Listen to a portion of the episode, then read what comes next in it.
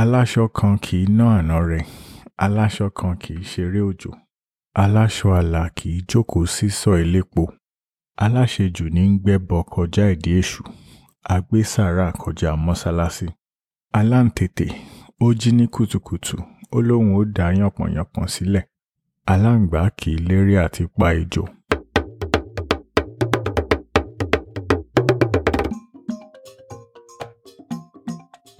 Hello and welcome to episode 23 of the Yoruba Proverbs podcast. I'm your host, Bidemi Ologunde. Ẹ káàbọ̀ sí abala ìkẹtàlélógún ètò òwe Yorùbá. Orúkọ mi ni Bidemi. So on this episode, I'll be analyzing five Yoruba proverbs that describe concepts such as frugality, self-respect, discretion, moderation, humility, and modesty. So, according to Yoruba tradition, a young person quoting proverbs in the presence of adults must do so humbly and respectfully. Therefore, in line with tradition, I humbly crave the indulgence of my parents and elders before going ahead with this episode. Thank you for your time. Let's get to it. So, the first proverb I have here says, Alangba ki leri ati. A lizard does not boast that it will kill a snake. Alangba ki leri ejò. A lizard does not boast that it will kill a snake. So we know that um, naturally snakes would always eat lizards, frogs, and so on. So if we come across a lizard that is boasting to be able to kill a snake, then we have to be able to take a look at this lizard saying, you're full of something and nobody's going to believe you. And if you're not careful, you're just going to get yourself killed when you try and go attack a snake, for example. So, what this basically means is we should be careful to not propose what we cannot accomplish. In other words, we should be cognizant of our limitations. We should not um, go around claiming to be who we are not. We should always have at the back of our minds what we can and cannot do. And this applies to every situation we find ourselves in. We should know our limitations, the limitations of our power, so that we don't go around exercising the power that we don't have. We should not go around trying to help in a way that we cannot possibly help and so on and so forth. So this um, is a crucial reminder, like most Yoruba proverbs um, do, to be self aware of our limitations, of our physical limitations, mental limitations, and so on. Alangba ki leri ati. A lizard does not boast that it will kill a snake. So the second proverb I have here is Alantete ó lóun ó dá yànpọ̀nyànpọ̀n sílẹ̀. The cricket rises in the morning and vows to perform wonders. Alantete ó jí ní kùtùkùtù ó ó dá sílẹ̀. A cricket that rises in the morning and then vows to perform wonders.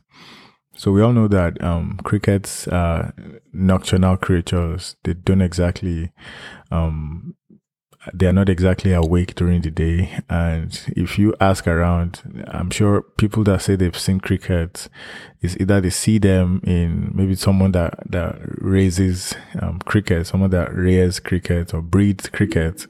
And then you see um, the crickets there. There's someone that has a cricket farm. And it's, it's rare to see a cricket during the day, talk less of at night. So now we have a situation whereby a cricket is boasting that um, it's going to wake up, rise up early in the morning, and then perform wonders. We only hear about crickets, we don't necessarily see them. So, in other words, what this means to me is um, someone who is of little resources shouldn't boast too much because their boasts are usually empty. So, in other words, a cricket, uh, in this case, the analogy is basically saying, saying Crickets are known to be nocturnal, nocturnal animals. They are mostly heard and not seen. So what wonders, what kind of wonders could a cricket perform? Not even at night when they, they are mostly active and chirping.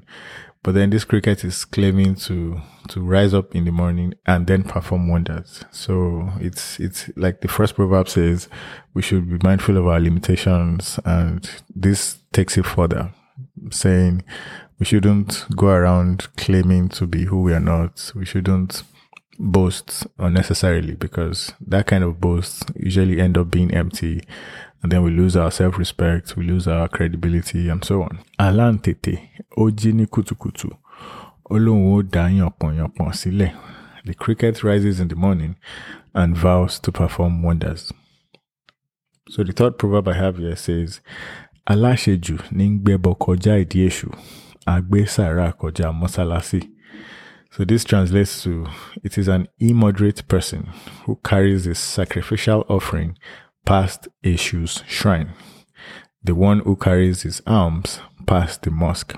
So this is a very detailed proverb with two parts. And of course, like most Yoruba proverbs, they, they try to tie two separate, unrelated things and then use them to interpret one thing.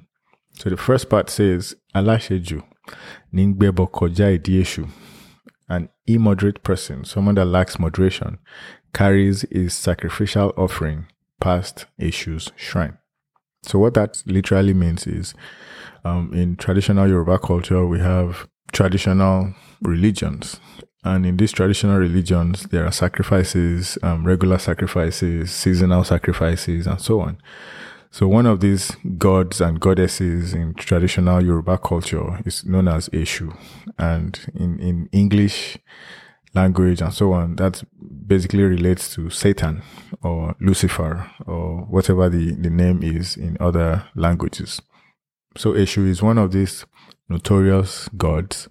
And of course, everyone is careful when they are doing sacrificial offerings to Eshu. It's not something you do lightly. It's not something they even leave for younger folks to to handle. It's mostly reserved for the elderly um, priests and priestesses to conduct. So now we see an instance of a, an someone that lacks moderation who carries his sacrificial offering past Eshu's shrine. So the way these um, sacrificial offerings are done you you wear some certain kind of regalia. It's usually done at certain times of the day.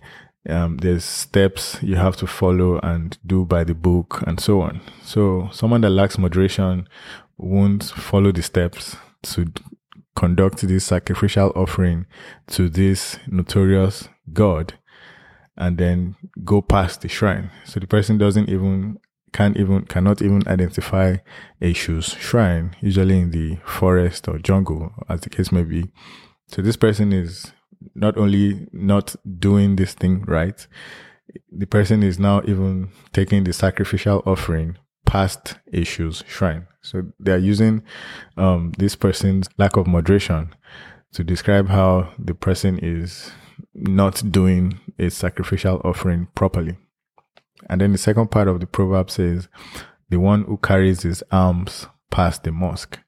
So in other words, they are using two religious practices to describe someone that lacks moderation. The first part is basically how this person who lacks moderation does not conduct a sacrificial offering properly.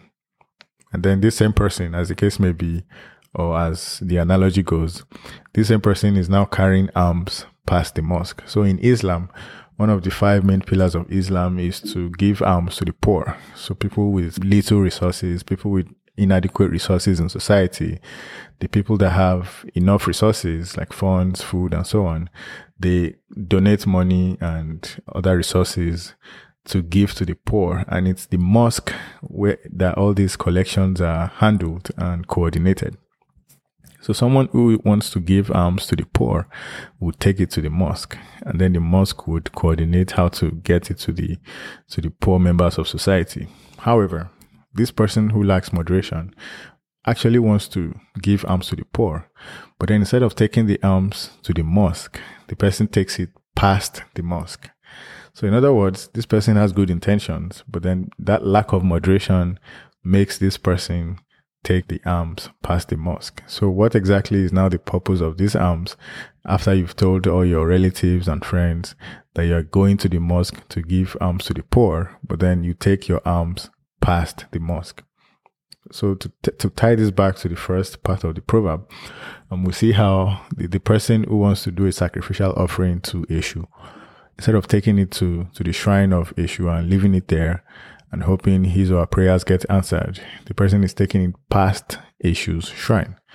So this basically translates from all these literal interpretations I've been given. We can see how moderation is important in everything we do. This is not only limited to Yoruba culture, and I'm sure in, we see this in every culture, every tradition, and so on. It's good to have moderation in everything we do, in everywhere we find ourselves, so we don't turn out to become like this person who takes alms past the mosque, and this person who takes the sacrificial offering past Eshu's shrine. So gbẹ́bọ kọjá ìdí èṣù, agbésàrà kọjá mọ́sálásí. It is an immoderate person who carries his sacrificial offering past Eshu's shrine, the one who carries his alms past the mosque. So proverb number four here says, àlà kì í jókòó sísọ̀ elépo. A person dressed in white does not sit at the stall of a palm oil seller. Àlà kì í jókòó sísọ̀ elépo. A person who is dressed in white does not sit at the stall of a palm oil seller. So just the, the description of this proverb basically means um, if we in traditional Yoruba culture, there's there are markets and all kinds of people selling all kinds of things in the market, usually food stuff, and of course there are also non-food related items. So in this case, we all know palm oil is red in color. It's usually if you handle palm oil containers, chances are you get your hands soiled with the palm oil that sticks to the outside of the container of the palm oil. And of course, when pouring palm oil from one container to the other, they usually spill and you cannot exactly control how they spill or where they land on. So the people who work um, in a palm oil store in those markets, they are usually prepared to have stains on their clothes, on their body, hands and feet, and so on. So in this case, we now have an idea of the kind of garments, the kind of dresses and clothes people wear to go buy palm oil, or the people that sell palm oil, they don't exactly wear clothes that they don't want to get stained because the nature of the palm oil business has stains built into it inherently. So now we are seeing this description of someone dressed in white does not go and sit at the stall of a palm oil seller.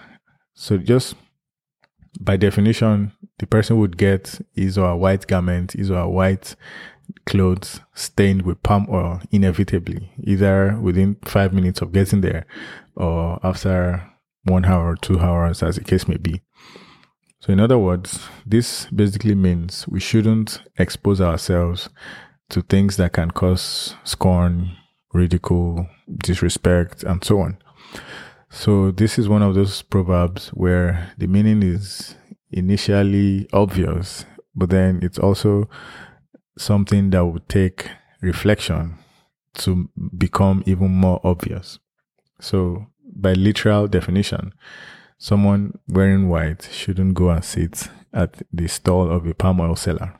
And figuratively, someone who has a reputation to maintain or keep up doesn't go around dealing with people who can solve that reputation, doesn't go around places where that reputation can be solved. So we should be careful to not expose ourselves to scorn and ridicule, regardless of what we do, where we find ourselves, and so on. So this applies to everybody of every age, every gender, race, ethnicity, and so on.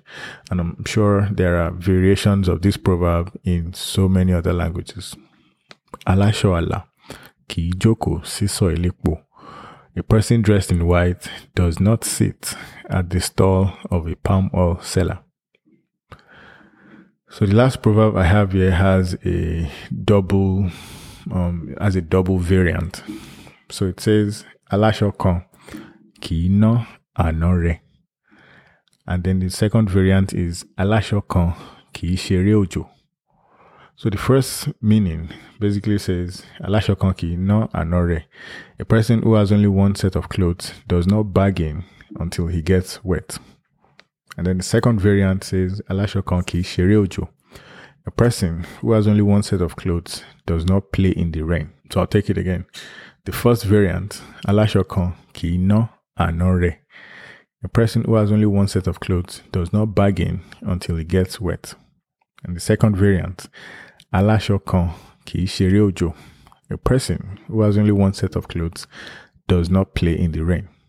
So basically, this the two variants of this proverb is referring to someone with one set of clothes and then getting that set of that set of clothes wet.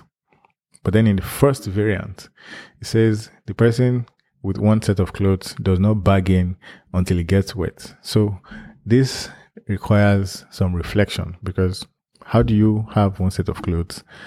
The bargain is basically saying, okay, this person goes to buy something and then they start to bargain and then somehow they get themselves wet. So this requires some context. So in traditional Yoruba culture, if we go to the markets and then we want to buy something and then the seller says the, the price they are willing to sell that thing, then the buyer, of course, has to bargain and negotiate and says they want to buy at a lower price and then they somehow reach a compromise and meet in the middle.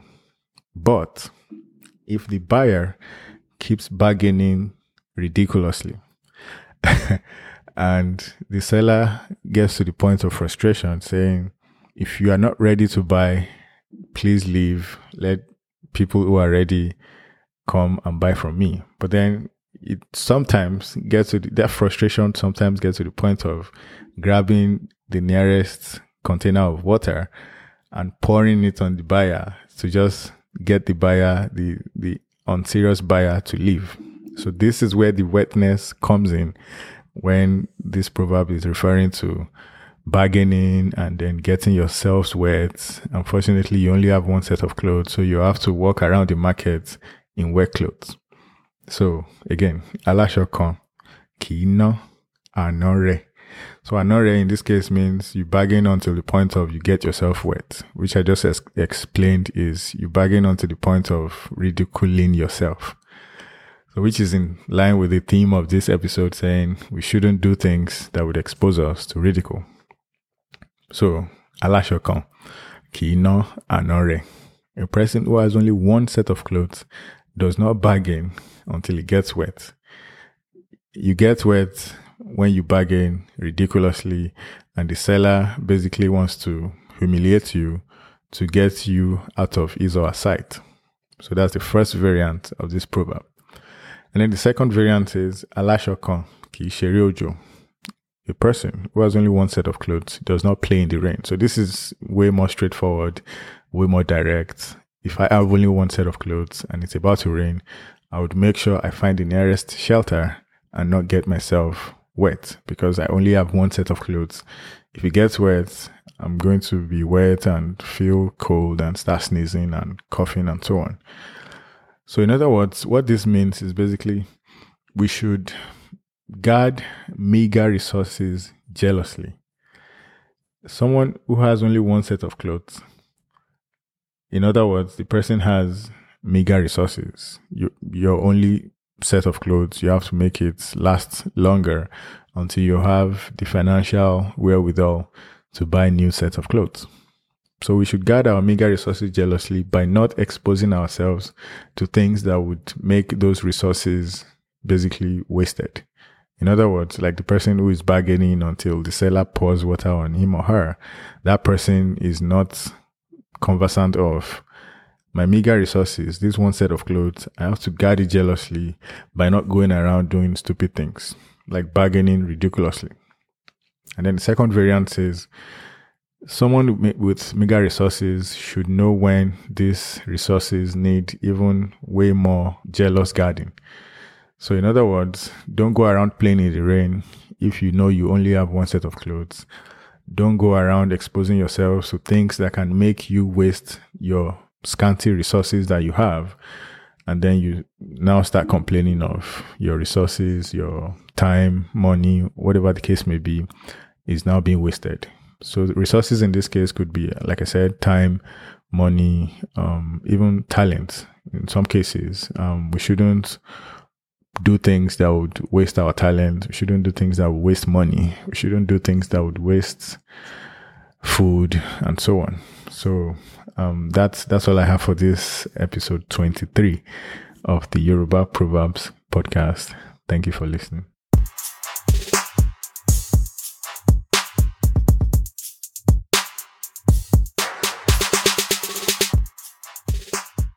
Yoruba Proverbs podcast is produced by Sunshine Media in association with Alowole Productions. Audio engineering and graphic design by Bidemi Ologunde. Senior producer Bidemi Ologunde. Executive producers Olufolari Ologunde and Tobiloba Ologunde. Make sure you subscribe, rate, and review the Yoruba Proverbs podcast on Apple Podcasts, Stitcher, Spotify, Amazon Music, Google Podcasts, Pandora, TuneIn Radio, or wherever you listen to podcasts and please share the show with anyone that you think might benefit from it. For questions, comments, or any suggestions, please send an email to bidemi at bidemiologunde.com. Please remember to leave a review for the podcast if you find it valuable and your platform allows you to do so. Thank you for your time. See you on the next episode. Bye for now.